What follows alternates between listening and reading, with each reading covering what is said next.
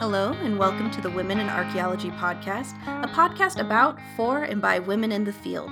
On this episode, I have Kirsten Lopez and Chelsea Slotin, and we will later be joined by Suzanne Eskenazi and Nicole M. Herzog, the editors of the With Grit and Determination: A Century of Change for Women in Great Basin and American Archaeology, a new book. We're going to start our first segment discussing our impressions of the book, and I'm looking forward to this discussion, and I'm looking forward to our discussion with the, the editors later, because this was absolutely fascinating. There were so many points where I just kept going, yes, yes, that point too, yeah, good quote. What are your ladies' impressions of the book? I, I loved it. Yeah, agree. Um, so I, I will preface this by saying that I am not a Great Basin archaeologist in any way, shape, or form. So a lot of the information in here was was completely new to me. Um, but it was one of the most approachable academic books um, mm-hmm. because, I mean, it is it is the University of Utah Press. Um, so it is an academic book, but it's one of the most approachable academic books I've ever read. And and it was really joyful to read. Mm-hmm. Um I mean, it was it was also frustrating hearing about all the sexism that existed one hundred years ago and all the sexism that still exists today. But it's been a long time since I've picked up an academic book and just been completely sucked in and consumed, rather than being like, oh, I have, I have to write notes and, you know, where's this, that, and the other thing. Um, it was really enjoyable. Oh my gosh, yeah. And the notes were easy to take too.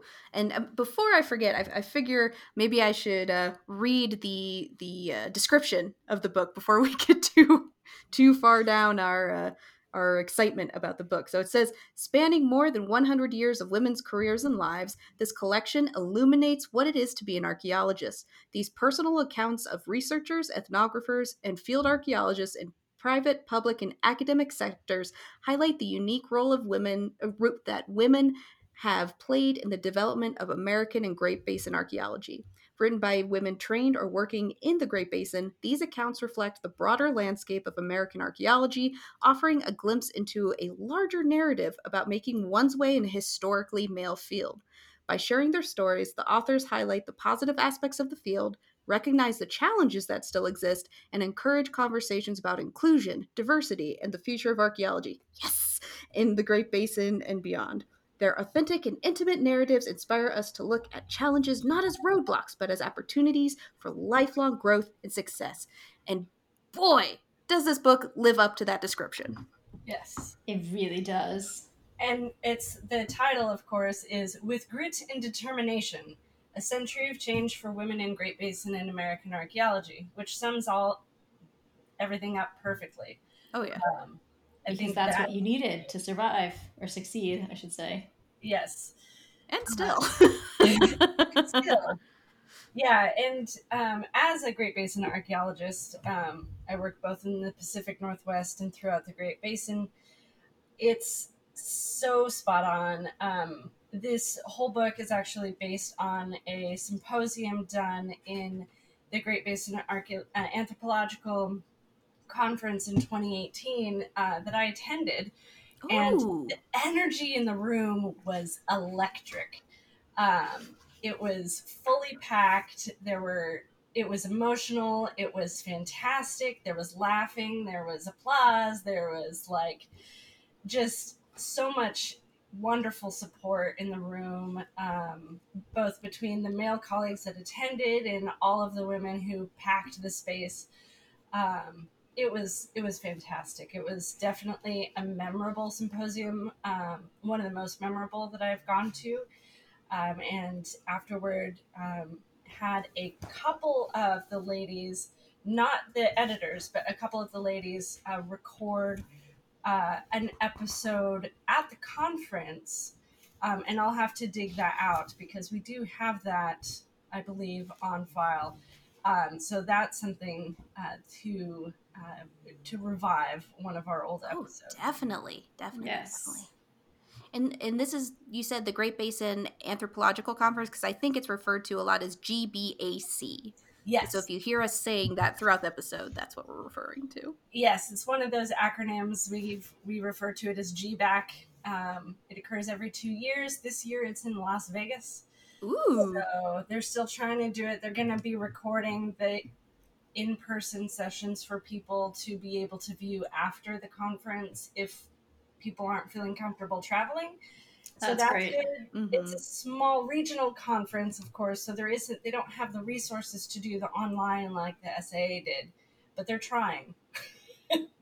So, um, and it was uh, canceled the last time, so mm-hmm. it's yeah. good to see it continuing on. Oh, COVID. The exciting world of the Delta variant now. Yeah. yeah. to to steer away from more depressing topics of COVID, we can talk about depressing topics of the early careers of um, the difficulty a lot of women face. And one thing I, I definitely loved about this book are the stories. And um, a couple of the chapters are devoted specifically to um, very prominent uh, Great Basin archaeologists who talked about like their early start to now, and then like the things that really helped them get through, the, the mentors they needed, the mentors they had, um, and then positive directions for the future. And I, I really enjoyed that kind of layout of the book. It's like, here's how it was, here's what I needed, here's what I got, here's how we can get even better. Yeah.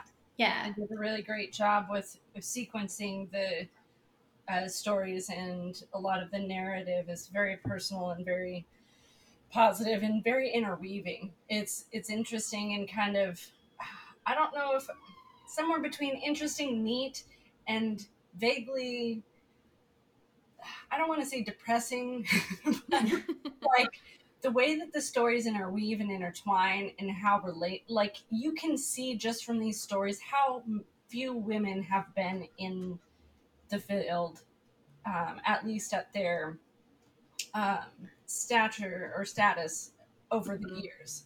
Um, this is all, you know, recently changing, but I mean, the Great Basin is still pretty, it's not like going to the S A As.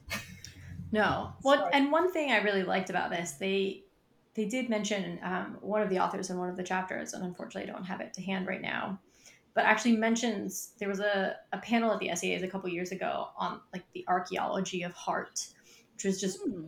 Mm-hmm. kind of acknowledging that we as archaeologists are part of the story we tell, the lives that we've lived, the experiences that we've had, they influence our interpretations. And it was a move away from some of the scientific processual archaeology that, you know, some people are, are really fond of, mm-hmm. and recognizing the humanness of archaeology. And I thought that that was really potent. And they also, several of the authors made the people they were talking about very human. Mm-hmm. So the first chapter after the introduction is called Following Isabel Kelly. And my partner yeah. literally came into the room while I was reading this, laughing my butt off, right? And was like, but you're reading an academic book. Like, why are you in hysterics? And just, there are excerpts of letters from mm-hmm. Isabel Kelly, where, you know, she's just talking about difficulties that she had driving around in, you know, this car with a with a tent in the back of it and informants. But she was asked to do ethnological or ethnohistory research, and what she really wanted to do was archaeology. So in almost every single letter she sends to the archaeologist who has employed her to do this ethnohistorical research, she signs off with, "After all, archaeology is my first and my only love." I wrote that or, book too. I love it. Uh, I never thought I could be an ethnologist, but I managed to find it pretty interesting. Even so, archaeology is my first love. And just like the personality and the like, I'm doing this because I need a job, but it's not really what I want to do. I want to make sure you're aware of that. Yes. I just loved it. Like, it was so human. And it's definitely one of those profiles. And I, I bet Trailblazers already has a profile on her, but if there isn't, we need to get writing. They need to get writing, because what a fascinating life that I didn't know anything about. And the chapter was written by Catherine S. Fowler, and such such a wonderful tribute that just really, it shows the struggles that Isabel had, but how tra- talented she was, and how she was like, F that, I'm going to do my thing. Yeah. But especially when there was the story of, you know, well, you know, you're a, just a, a lady, you know, you need to stay in the safe areas. And she's like, yeah, I'm going to go where specifically you told me not to by myself. I had a great time and it went well. Um, so I was just like, I wish I could have met this Isabel Kelly person. Mm-hmm. But she sounds amazing. Oh my yes, gosh. Yeah. Yes. And so many of the authors in here, as um, a Great Basin um, archaeologist, I recognize, and Catherine Fowler specifically, uh, the author of that segment, mm-hmm. is a uh, just it's the work that she does with um, and has done with textiles, uh, which is my area of expertise, is just I I think I own most of her publications that are easy to come by. uh, so it, it's it's really neat to see. Um, and when I was in the conference here, uh, her own journey and being able mm-hmm. to, as you mentioned, humanize some of these, like, I don't know if I would say rock stars, but, uh, you know, the the rock stars of your own subfield, you know, the people that you read can constantly and continually in order to know the field that you're in and the subfield that you're in, and people who've been doing this and who have developed sort of the, the point of view that the subfield has taken on over the last forty years. It's just really neat and refreshing to see that they're human too, mm-hmm. and have had their own struggles in this field. And it's, they haven't always been the established person that they are. And mm-hmm. that's yeah. a lot of, it's encouraging. Oh yeah. And I really appreciated one of the chapters towards the end. I can look up which one it is. Um, opening the book right now is Rebecca L. Rausch, Great Basin Women Scholars of You Through the University of Utah Anthropological Papers. Mm-hmm. And including someone who did archaeology as an undergrad, has a master's, ran some field schools, and then took, it's like a twenty-five year break from archaeology yeah. before mm-hmm. coming in and, and being an editor for, um, I believe it's the University of Utah yeah. Anthropological Papers, and just looking at some of the reasons why, why people leave, because archaeology mm-hmm. can be a very hard discipline, and the stories that get told are the stories of the people who kind of persevere. And sometimes I think hearing stories from people who don't or who leave and come back, and about those experiences and the, the winding road. Um, mm-hmm. If anyone follows us on Twitter, we recently had one of our followers kind of tweet at us about listening to some of our, our episodes and always wondering, you know, how, how we found our way to our different subfields and how do we know that we're doing the right thing?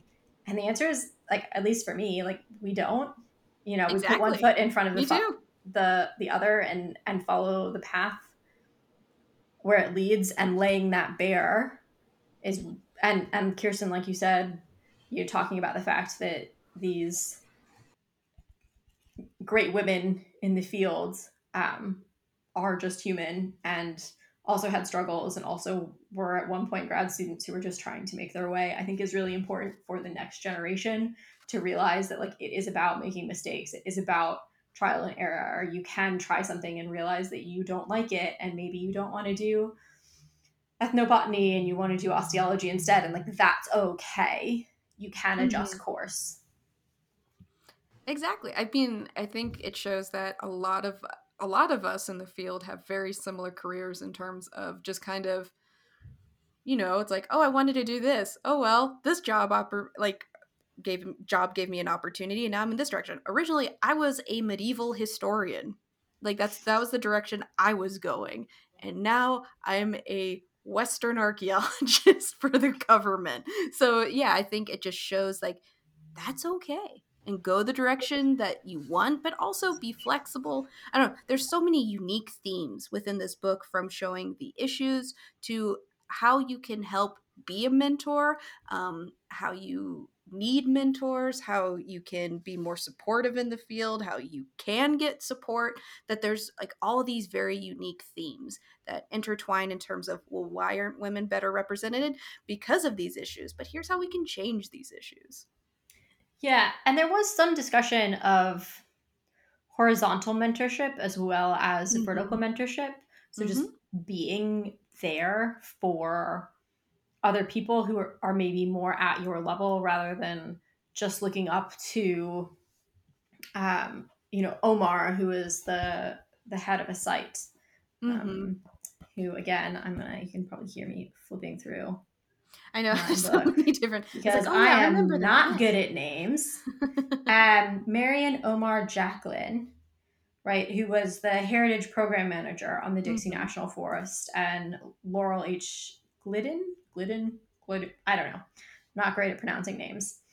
Um, she, you know, started out as a volunteer under her and just kind of re- revered her. And now she's literally filling Marion Omar Jacqueline's shoes as the Heritage Program mm-hmm. Manager in the Dixie National Forest.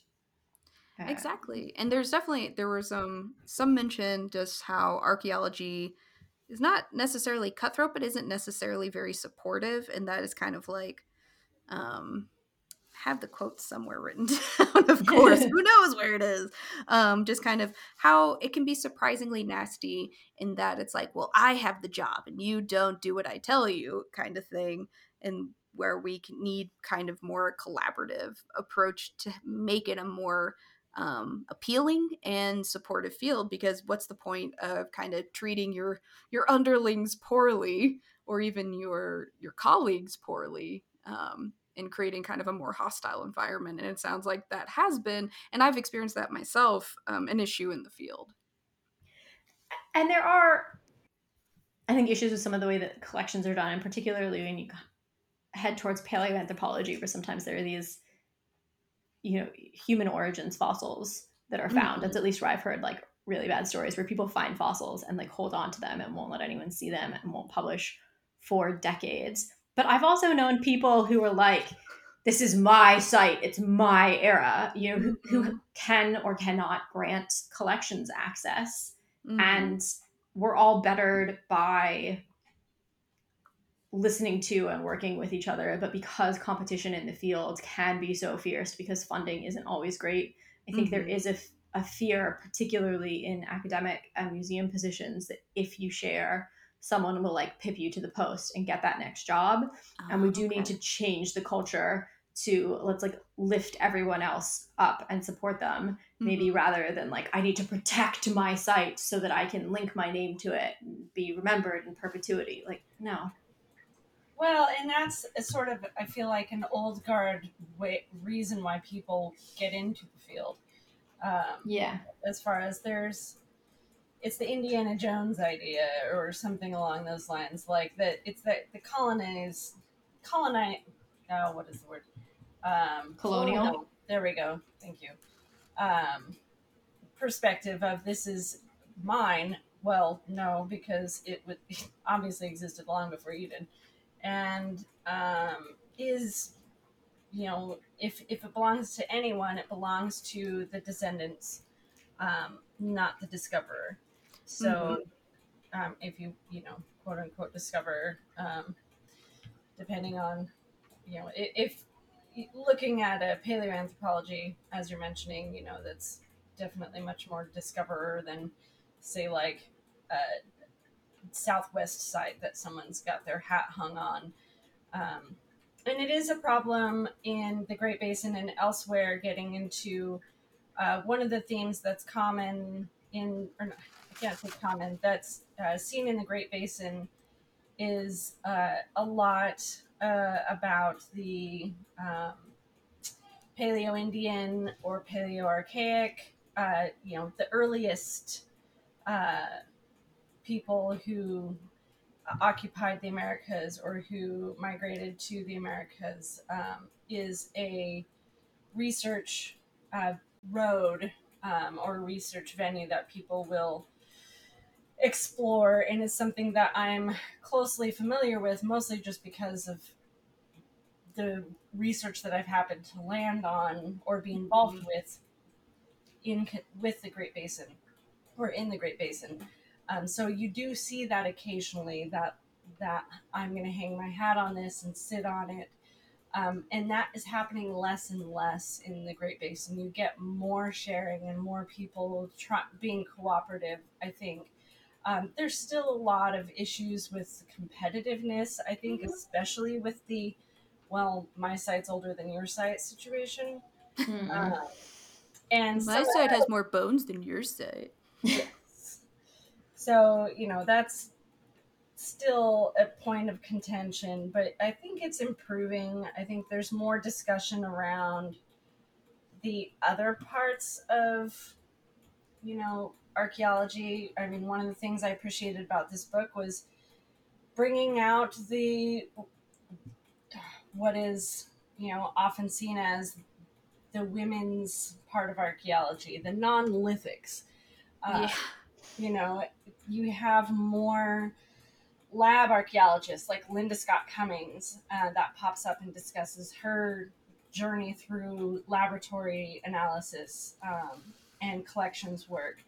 And then Catherine, um, as well as the um, Isabel Kelly's journey through ethnology and doing cultural anthropology in mm-hmm. a way that supports and explores archaeology. So it's there's a lot there that if these contributions from women and what was considered sort of the sidelines or less Uh, hard focus of archaeology in the Great Basin hadn't happened, it would be a very different story about what we see in the archaeological record, and the conversations and research questions that we have would be very different today if those voices. Oh, very much so. The book definitely, definitely highlighted that without women's voices, we would not have a, as many interesting questions and diverse voices. But as you, as I'm sure our listeners can tell, we really enjoyed this book, and we will be discussing it even further with the editors of the book in our next two segments. We'll be back. Did you know that we have a blog? Check out the Women in Archaeology website for a variety of blog posts as well as past episodes. Interested in supporting the podcast? From the website, you can check out our Patreon account and learn about the different ways to help support the blog and podcast. We can give you a cool sticker in return. Again, thank you for listening. Welcome back to the Women in Archaeology podcast. In the first segment, we talked about the wonderful book With Grit and Determination, A Century of Change for Women in Great Basin and American Archaeology. And we are so lucky to have the editors of the book, Suzanne Eskenazi and Nicole M. Herzog. Thank you so much for coming on our podcast. Thank you so much for having us. We're we are, very excited to be here. And we're thrilled to have you. And before we dive into your guys' awesome book, can you tell us a little bit about yourselves? Yeah, this is um, Suzanne. You can call me Susie. Most people do. Um, I am a an archaeologist and principal investigator at S W C A Environmental Consultants in Salt Lake City. I've been an archaeologist for over twenty years. Um, I'm originally from the East Coast, but I kind of fell in love with the West when I was in high school and went to college and grad school out West, and then just kept working after I got my master's um, in C R M, and this is um, this is me. And I'm Nicole Herzog, and I am an assistant professor in the Department of Anthropology at the University of Denver in Colorado. Um, and I, oh boy, I have a lot of interests, and archaeology is probably uh, at the top. Um, I did my graduate work at the University of Utah, so uh, trained in the Great Basin um, with a lot of the people who come up in the book. Uh, and so I continue to do archaeological work in the basin. Um, I run a lab on campus where we look at past diets.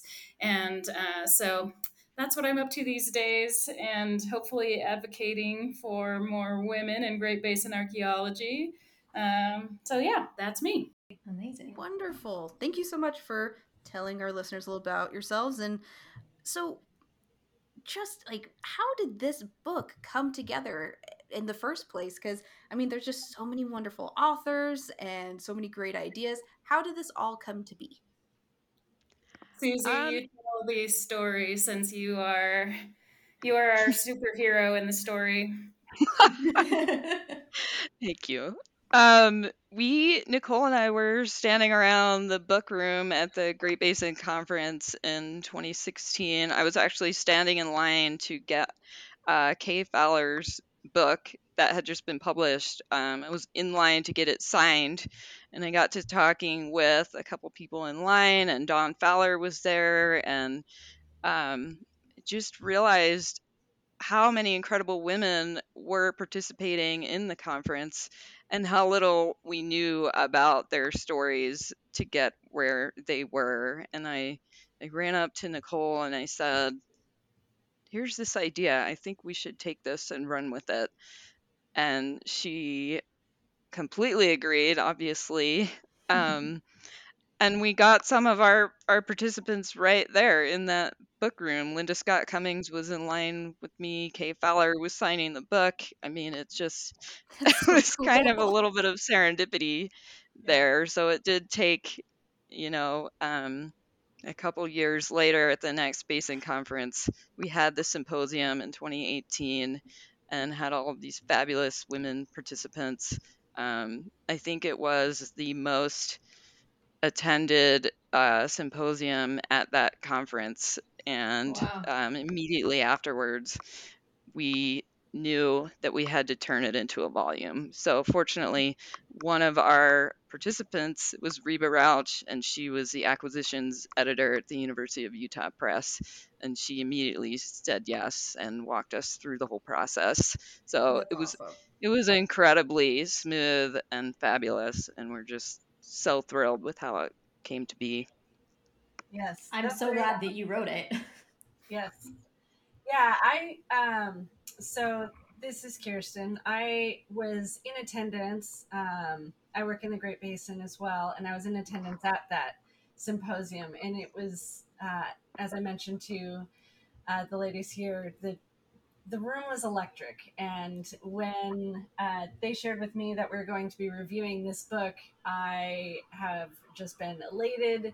I read the whole thing probably in like three days, um, which is a um, a feat for me since I have an infant at home who likes to try and eat everything that I try and read. Uh, it's like not only informative, but it's delicious. uh, so it's it's it's very exciting to see that it came together, um, and it's it's just. So exciting to have a collection, and I feel like this is something that should be done um, more often. It's just the stories um, of the the greats, and realizing that you know we're all human and we all have our own roads to travel, and it's not linear, hardly ever. I'll jump in because I think that was something I really wanted to talk about in regard to the book is that. Um, like we know the origin stories of many of the leading men in the field of mm-hmm. archaeology. Like we know where they came from and their humble beginnings and who they trained with. Yeah. And I just feel like we didn't know those stories about these women who are the heroes in our field. Mm-hmm. And I think that for Susie and I, like, the ability to give these women this platform to share their stories was amazing. And we didn't give them like any parameters. We said, you could talk about your research if you want. You could talk about your personal life if you want. You could talk about other women who inspired you. There were really no guidelines. But amazingly, like I think people just took that opportunity to share their personal stories, which was kind of exactly what we needed. And I think what people wanted to hear. And um, yeah, it sort of like humanizes um, these women and helps us see how they got where they are.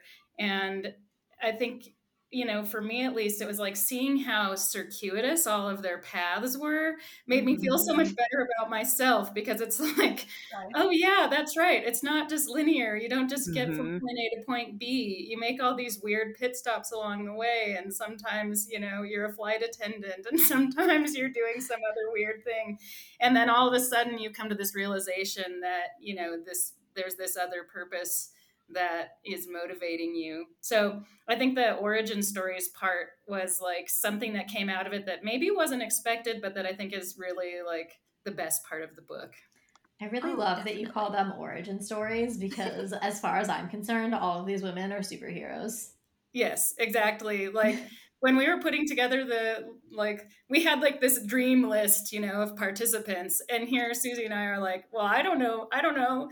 We can send that person an email, but like, like, would they even respond? And so when we got these people to come, we were like, we had like a, I'm going to date myself right now, but we had um, a total like, we're not worthy. Moment where we were like, oh my God, I can't believe it. We're going to be interacting with these women. Yes. And what was really interesting is that so many of them said, I don't know that my story is that interesting or oh. anybody is really going to care, but I'll do it anyway. It's like these people that we are looking up to are still very humble and mm-hmm. and don't see what we see in them. And they all said yes, every single person we asked. So that's amazing. It was just fabulous. I love it. One of the, the great things that definitely comes through in every chapter is that even though you didn't give them big parameters, everybody s- seemed to follow very similar themes in the, you know, it was hard, here's how I did it, here's what I could have needed, here's how we can make it better in the future. And yes. I liked that there was that trend in every single um, chapter, and I, I loved that, that there's the call to action, but also kind of seeing where did we come from, like you're saying, your origin stories. And there's this wonderful uh, quote in chapter four, and I just want to make sure, from Charlotte Beck, who said, you can do anything if you want it bad enough. You just have to figure out how. And it gets into that linear, like you don't have to do it in one direction. You can come back to archaeology. You can do different fields. You can do all kinds of different things. And I just, I found that very inspiring that you had these messages throughout all of the chapters.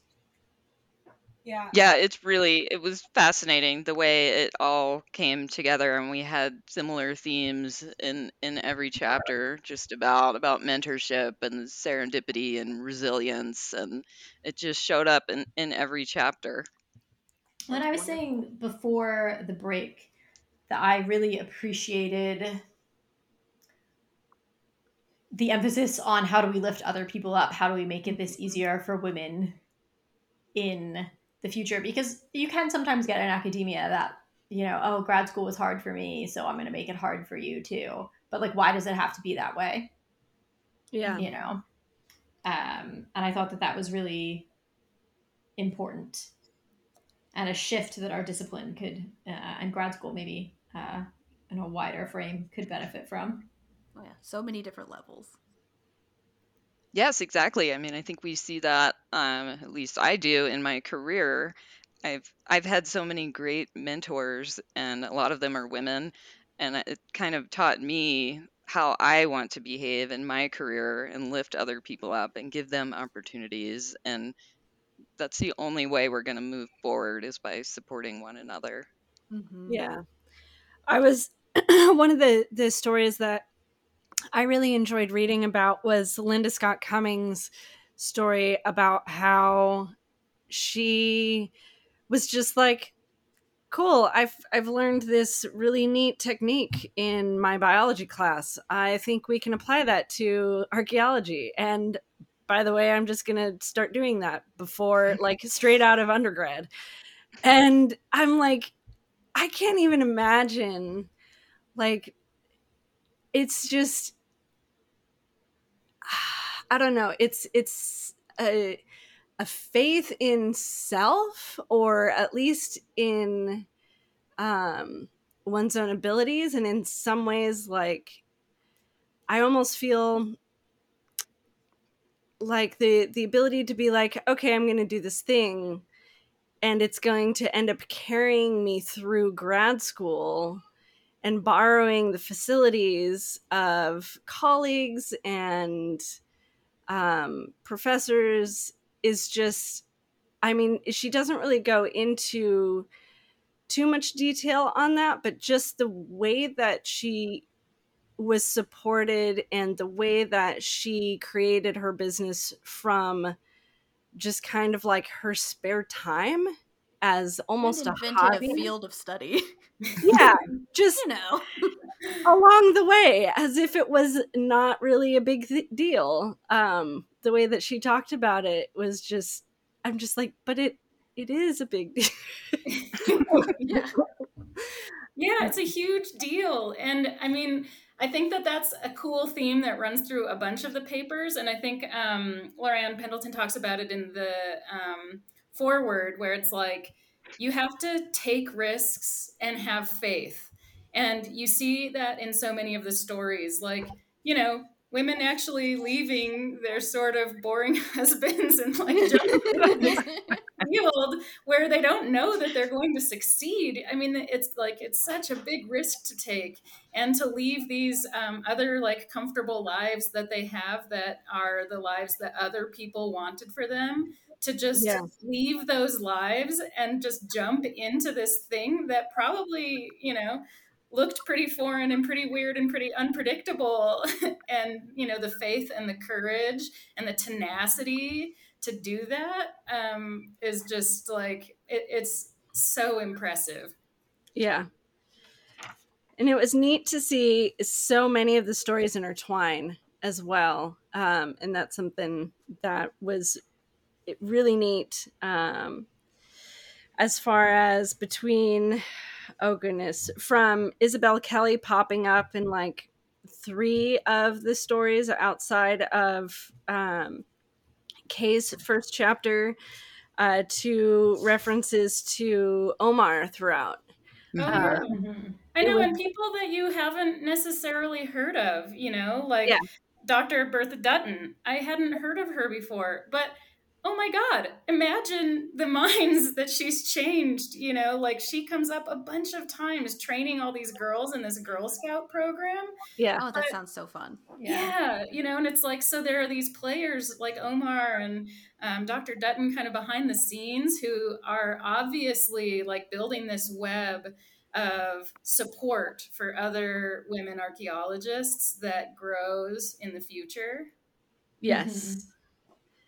Yeah, it almost is like we could do another volume, the story behind the stories, right? Yeah. yeah. uh, yes. But, but I mean, we do also see women who have to go elsewhere. You know, Isabel Kelly tried really hard to build a career in the Great Basin, and they talk about the fact that she is not as well known as a Great Basin archaeologist because she ended up going to Mexico because she couldn't get work in the area yeah. that she wanted to, to be in.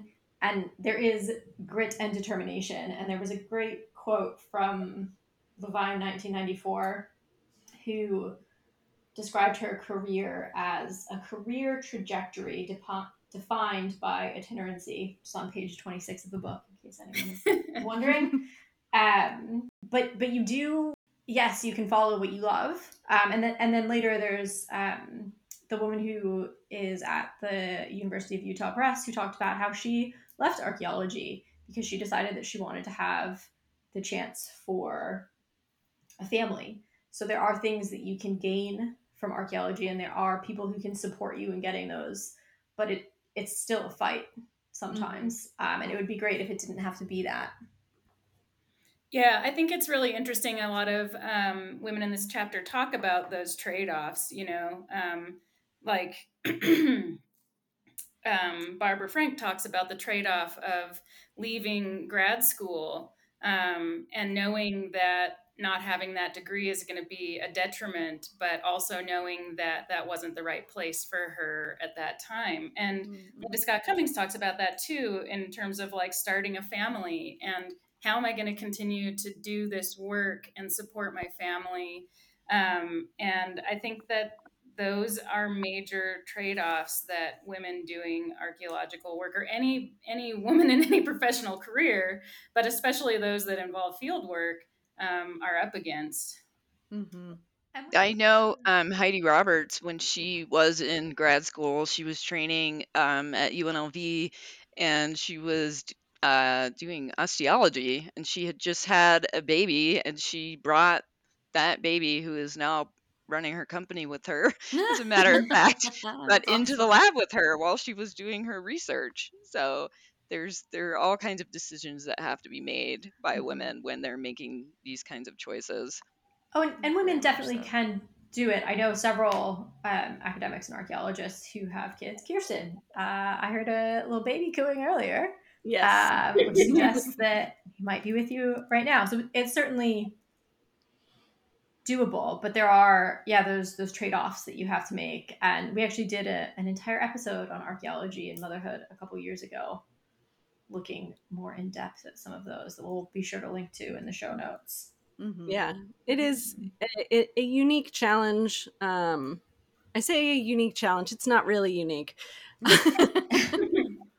um, but I think with archaeology, as you mentioned, um, the the field component can be challenging. Um, my oldest, who is now seventeen, uh, was school age when I did a lot of shovel bumming. Um, and I worked with a number of companies in the state uh, that I live in, and hustled to get work that was specifically like local mm-hmm. for no more than a few days at a time, if it was out of town, um, but, you know, staying nearby, and then also, you know, trying to acquire friends that I could trust, because she was too old to go into the field or really, you know, go to work with me much. So there was that part of it. Um, and even going um, abroad to do an internship in a museum. Um, we thought we had school figured out, and it the paperwork didn't align right. So my supervisor at the museum was able to pull strings and get her into a private school for the duration that we were there. Um, because, you know, otherwise, what is a seven-year-old going to do while mom's, you know, working in a museum? Be bored out of their absolute mind is the correct answer. Man, that sounds like a magical childhood for me, but I was a dorky little kid. uh, I like the, that you use the word hustle, though, because that yes. is like, yeah, really sort of sums up the C R M experience. Like, yeah, it so is a hustle for sure. Well, it sounds like, um, and same again for a lot of those chapters, that the women, they had to hustle in order to get the careers that they wanted, the jobs that they wanted. And that is definitely something we can discuss more in the next segment. We'll be right back. Looking for other archaeology podcasts? There's so many to choose from. Why not try Archae Fantasies and bust myths surrounding ancient finds and people? Or learn about the study of animal bones and archae animals.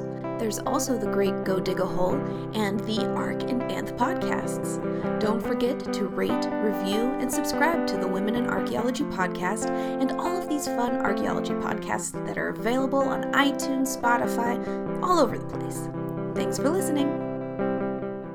Welcome back to the Women in Archaeology podcast. We are with the wonderful editors of With Grit and Determination. And over the break, we were discussing the issues with publishing in the, just the field of archaeology. And it's been an issue in Great Basin archaeology in terms of representation. And there was wonderful chapters about um, publishing in Great Basin archaeology from, um, from Rebecca, is it Rausch?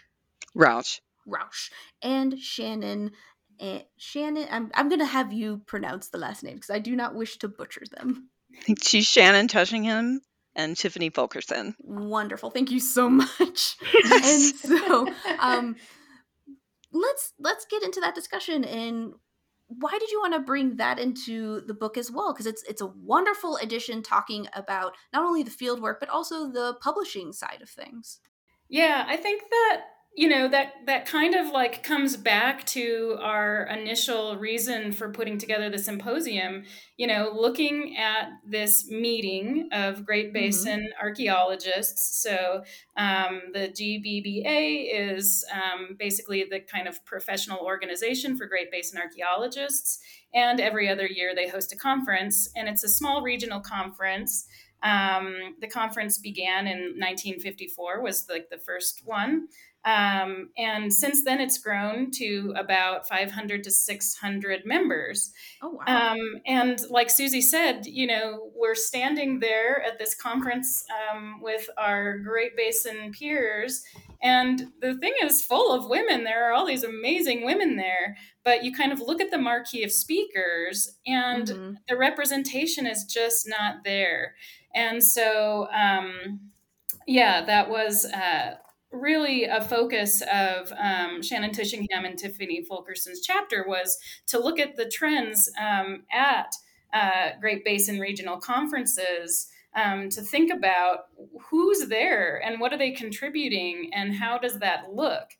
Um, and so, yeah, the conference began in nineteen fifty-four, and it wasn't until nineteen eighty-six that the first woman was involved in organizing the conference. So a uh, pretty long gap there. Um, mm-hmm. They, I think that um, they started giving out uh, lifetime achievement awards in two thousand eight. Um, and that first award that went out in two thousand eight actually went to a woman, Kay Fowler, who uh, is the first uh, chapter in the book. Um, and it was given to her jointly with her husband, Don. Um, no woman since then has been awarded a Lifetime Achievement Award. So, you know, there's some obvious disparities there. Uh, and and uh, the chapter that talks about presentation at the conference is at least encouraging in that we can see that the number of women giving uh, presentations has steadily increased over time. Um, we haven't caught up with the men yet, but um, the number is growing. But they talk a lot about what some of the barriers might be. And Rebecca Rausch talks about the barriers to publication also in her chapter. And um, there are some issues with uh, the number of women archaeologists who go into C R M or non-academic positions and then are not incentivized in those positions to publish their research or share their ideas um, in the same kinds of ways that uh, men who are in academic positions are. So a couple of things going on there, and a couple of things that are like specific to the Great Basin um, organization, but that are actually general trends, as you pointed out, um, that pertain to archaeology and women's voices being heard and published um, globally, actually. Yeah, it's one of the, the biggest things that um, I feel I can connect to well. Um, and it has been part of the larger uh, conversation on a global as well as national level, and you know, in the Great Basin itself, that they bring up is um, the access. So, one, the accessibility of publishing, but also the publishing pressures within academia. Um, mm-hmm. Even women who are in academia, the the publish or perish, you know. idea paradigm. paradigm is definitely a thing. However, a lot of women who are in academia, because of the roles that they take up in mentorship and service that are uh, more heavily dropped on women in academia than men, um, inhibits really a lot of the ability to spend time publishing because mm-hmm. they're doing those other important roles as well. Um, or instead, I should say. So it's it's somewhere between, yes, I think, you know, we need to find ways to um, have the opportunity for more women in other roles to publish academically or in peer-reviewed journals just because of their influence in the theories and ideas that become sort of the mainstays. Uh, but also, I think, and this is something um, that is mentioned, I can't remember which chapter goes into uh, this idea, but uh, I do remember the the ability to bring f- non-academic um, publishing and influence into sort of a, a more respected or visible. Mm-hmm. Um, it was chapter eight. Okay, there we go. Uh, place. So that's something that's, you know, even between all the blogs. Um, Your podcast, you guys are doing that yeah. here, which is awesome. Yes. Well, it's one yeah. of those funny things because I consider what I do, like I don't consider what I do as like publishing. It's like my snarky blog posts and whatnot. But um, it it is interesting. And, and I, I do wonder from C R M um, and working for the federal government, well, how can we have a, a field that values publishing more when it's, it seems like that type of work um, is just like, go, go, go, go, go, get it done. Well, it's also undervalued. I mean, there's oh. a lot of stuff that's published in what we consider gray literature, especially at an agency level, that is used throughout the region. Um, but is it considered a publication? No, and that's the, the my my fist raising. Well, yeah. But I, I want to point out it, it is both a cultural shift, kind of in departments and in what roles um, professors take on and how much time they then have to do research and publication. But it is also, I think, a shift in what students expect. So there was a story that Charlotte Beck talked about in chapter four, From Stewardess to Archaeologist, where she mentions going to, I believe it was Hamilton, where she had a, a split position mm-hmm. um, with her husband, and that she was expected to mother the students. And that wasn't a role that she wanted to take on. And I personally have experienced in teaching that there are some students who expect me as a female professor to do more, to help more, to be a sounding board, to, mm-hmm. you know, oh, I'm having these interpersonal issues with my life. I'm really sorry. It's not actually my job. Um, if it's affecting your performance, I'm happy to talk to you about it and how we can work around that to make sure that you still meet the learning objectives and su- succeed in class, but I'm not your therapist. Mm-hmm. Um, and there was one student that several, several professors got together because the student was struggling in several classes. Um, And there were three females and a male professor, and the three females got together and talked about the student, you know, hey, what can we do to support them? Um, we want to make sure that they succeed. Major went to the male student, and he was like, oh, yeah, he's having problems, but he hasn't said anything to me about it. Where he'd been coming to all three of us in our office hours, interesting, telling us what was going on, asking for help, wondering what the university resources were, you know, wanting advice on, on his personal life. And absolutely none of that was placed on the male professor. Hmm. I think that happens in, in most fields as well. Mm-hmm. I know in my um, career in C R M, I've always kind of been that mentor to people. I don't know. I've always assumed it was just kind of my personality, but when you look at it in perspective of gender, it's definitely the women who are always approached when somebody is, you know, having a life crisis or some other kind of crisis. And, and I don't mind it, but it's definitely something that I think my male colleagues have not really had to deal with um, throughout my career. It just takes time that then you don't have for research and publication. Yeah. You know, and, and it's worthwhile, true. And I don't regret doing it. It was the right thing to do. But it does kind of play into what these last two chapters are talking about with mm-hmm. why are the publication numbers for women so much lower? Mm-hmm. Yeah, it should yeah. be noted, and this is um, a topic that we discussed a little bit over the break, is that, yes, there are uh, male professors and male archaeologists that may not be approached, or they may not be good mentors, et cetera. But um, one thing that a lot of the authors brought up is that they did have supportive male colleagues, um, uh, male mentors. That at the conference, um, it was mentioned that um, there were men in the audience who were very supportive. So I think there is like this now, it's like they want change as well. But I think mm-hmm. so much of the pressure is put on women to do the change. And so how can we move everybody along, I guess? How can we yeah, I think that's a really good point, which is that, you know, we we we can't do it alone. You know, we need the support of everyone. Mm-hmm. And everybody has to be on board with both acknowledging um, that there are discrepancies and in finding ways to create a more equitable space. And so, yeah, we really need um, all those men to come to the symposium, to be excited about it, to support those efforts of those women. Um, we need to probably, you know, nominate more women for these awards. We need to make sure that we take on the responsibility of saying, hey, these are important people who made important contributions.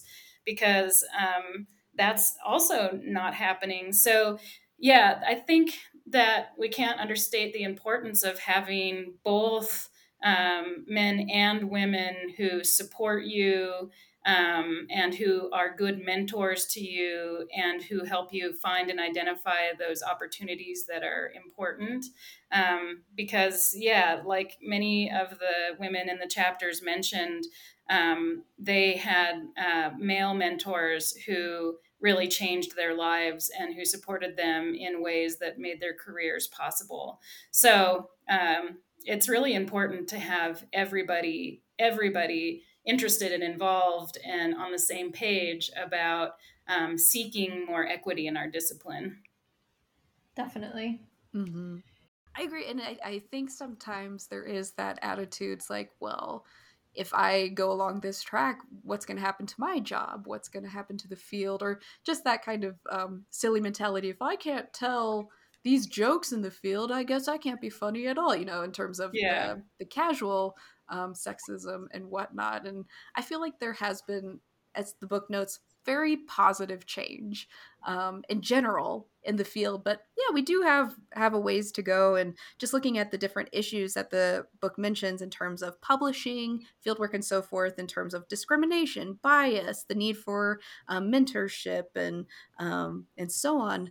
It just, I look back on my career, which isn't terribly long, but it just, it's interesting the parallels that I've noticed. And I'm sure a lot of people reading this book would agree and be like, oh yeah, I've been there as well.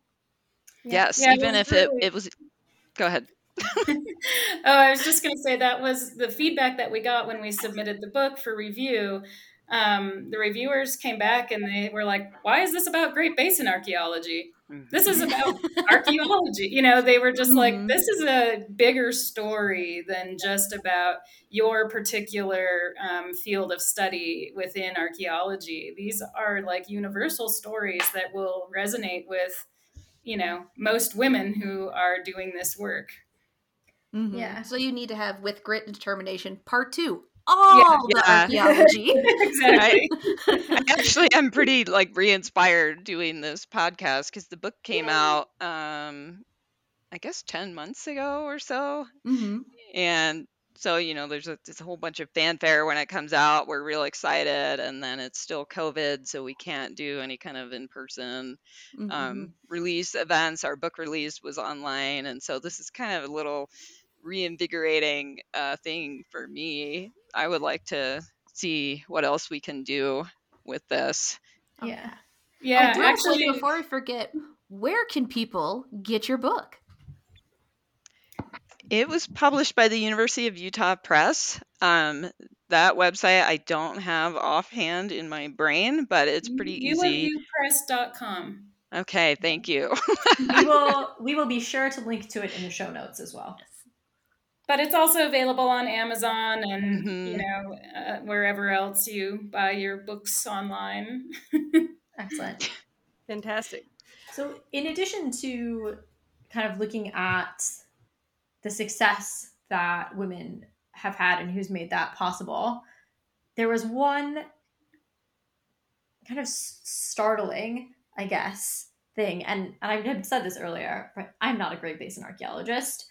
Um I did not know who Jesse D. Jennings was before I read this book, right? Like, just not not a Great Basin archaeologist. Mm-hmm. And the first kind of seven chapters of this book, when he's mentioned, it says someone who doesn't really like having women do field work, or, you know, didn't think they belonged in the field. And then we get to chapter eight by Rebecca Rausch, Great Basin Women Scholars.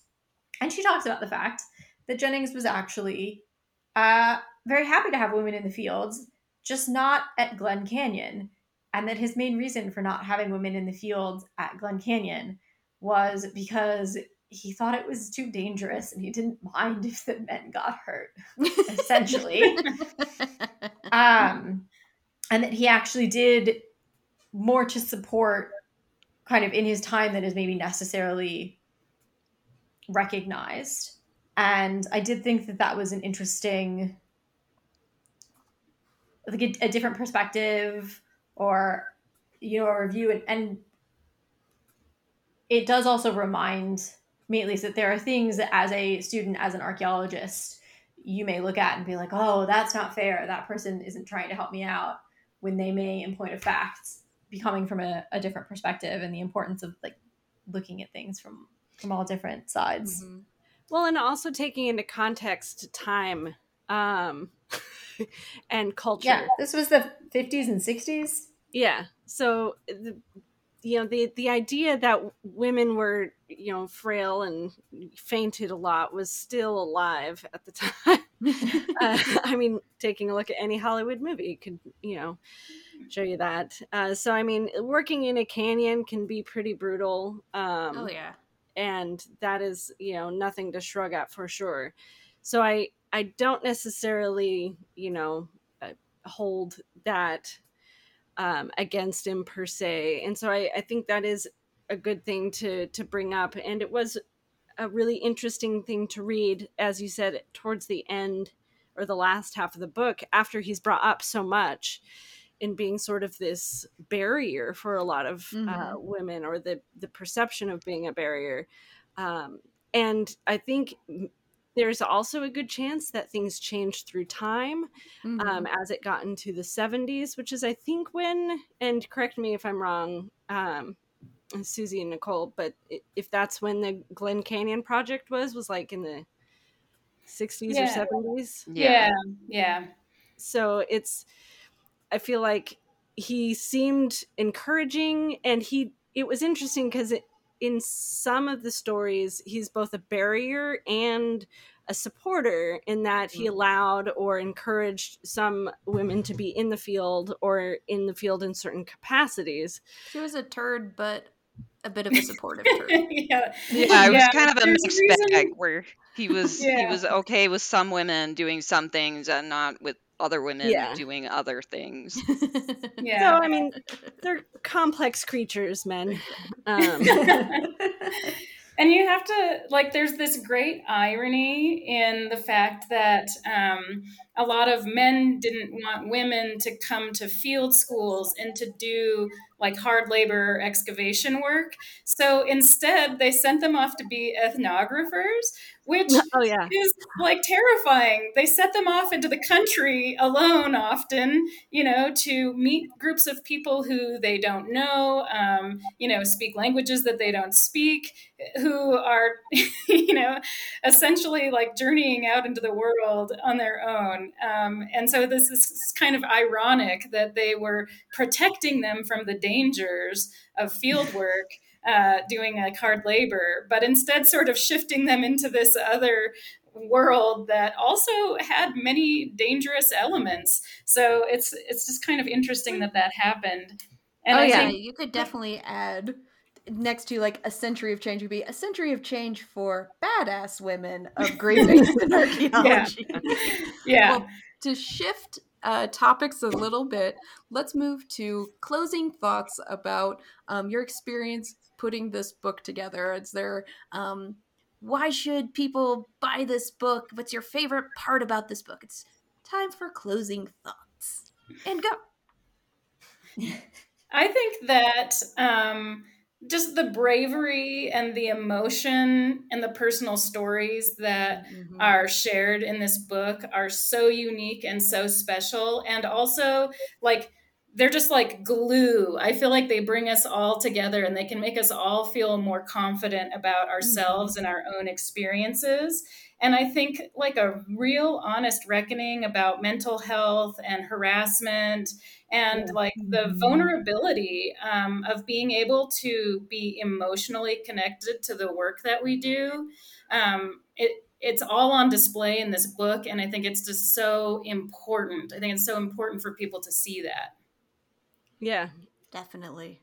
Yeah, I agree. I think I was really blown away by the truth telling and the vulnerability and just the hard work that went into all of these chapters. I mean, these women are not all retired and have nothing else to do. And they, they really came to it with a, with a great spirit and an energy. And they met, I just, they met all of their deadlines and the whole process was so smooth. Um, it really was meant to be. And I would just really encourage everybody to go out and get a copy. Um, we're also planning on being at the Great Basin Conference this fall um, in October in Las Vegas. I know right now it's kind of kind of a little unnerving, but that is our plan. We're going to have a book signing there in the book room. So um, you can buy your copy there, or you can bring your copy and get it signed. That's wonderful. Amazing. Yes, if anybody is going to the Great Basin Archaeological Conference, get your book, get it signed. It is, we we all say it's more than worth it. It's a wonderful, wonderful book. And we so appreciate you both coming on to discuss the book with us. It has been an absolute treat. So thank you so much. Thank you so much for your time yeah. and your invite. It's fabulous. Yes. Thank you so much for having us. This has been such a fun conversation. And like Susie said, it's um, definitely motivation to continue to pursue these topics and ideas. So, you know, get out there and talk more about what women are doing. There are so many badasses that we didn't even have a chance to mention. Exactly. Well, whenever you, you write your next book, you'll have to come on the podcast again. Yes. Fabulous. And to all of our listeners, thank you so much for listening. Uh, you can find us at women in archaeology dot com, where you can see our blog posts and our past podcasts. You can find all of our podcasts on iTunes and Spotify, as well as the website. If you're interested in coming on the podcast, or you have ideas for the podcast, you can contact us at women in archaeology at gmail dot com, and you can find us at, at womenarchies on Twitter. Thank you so much for listening, and remember to review, subscribe, comment, and all of that good stuff. Goodbye! Bye! Bye. Bye.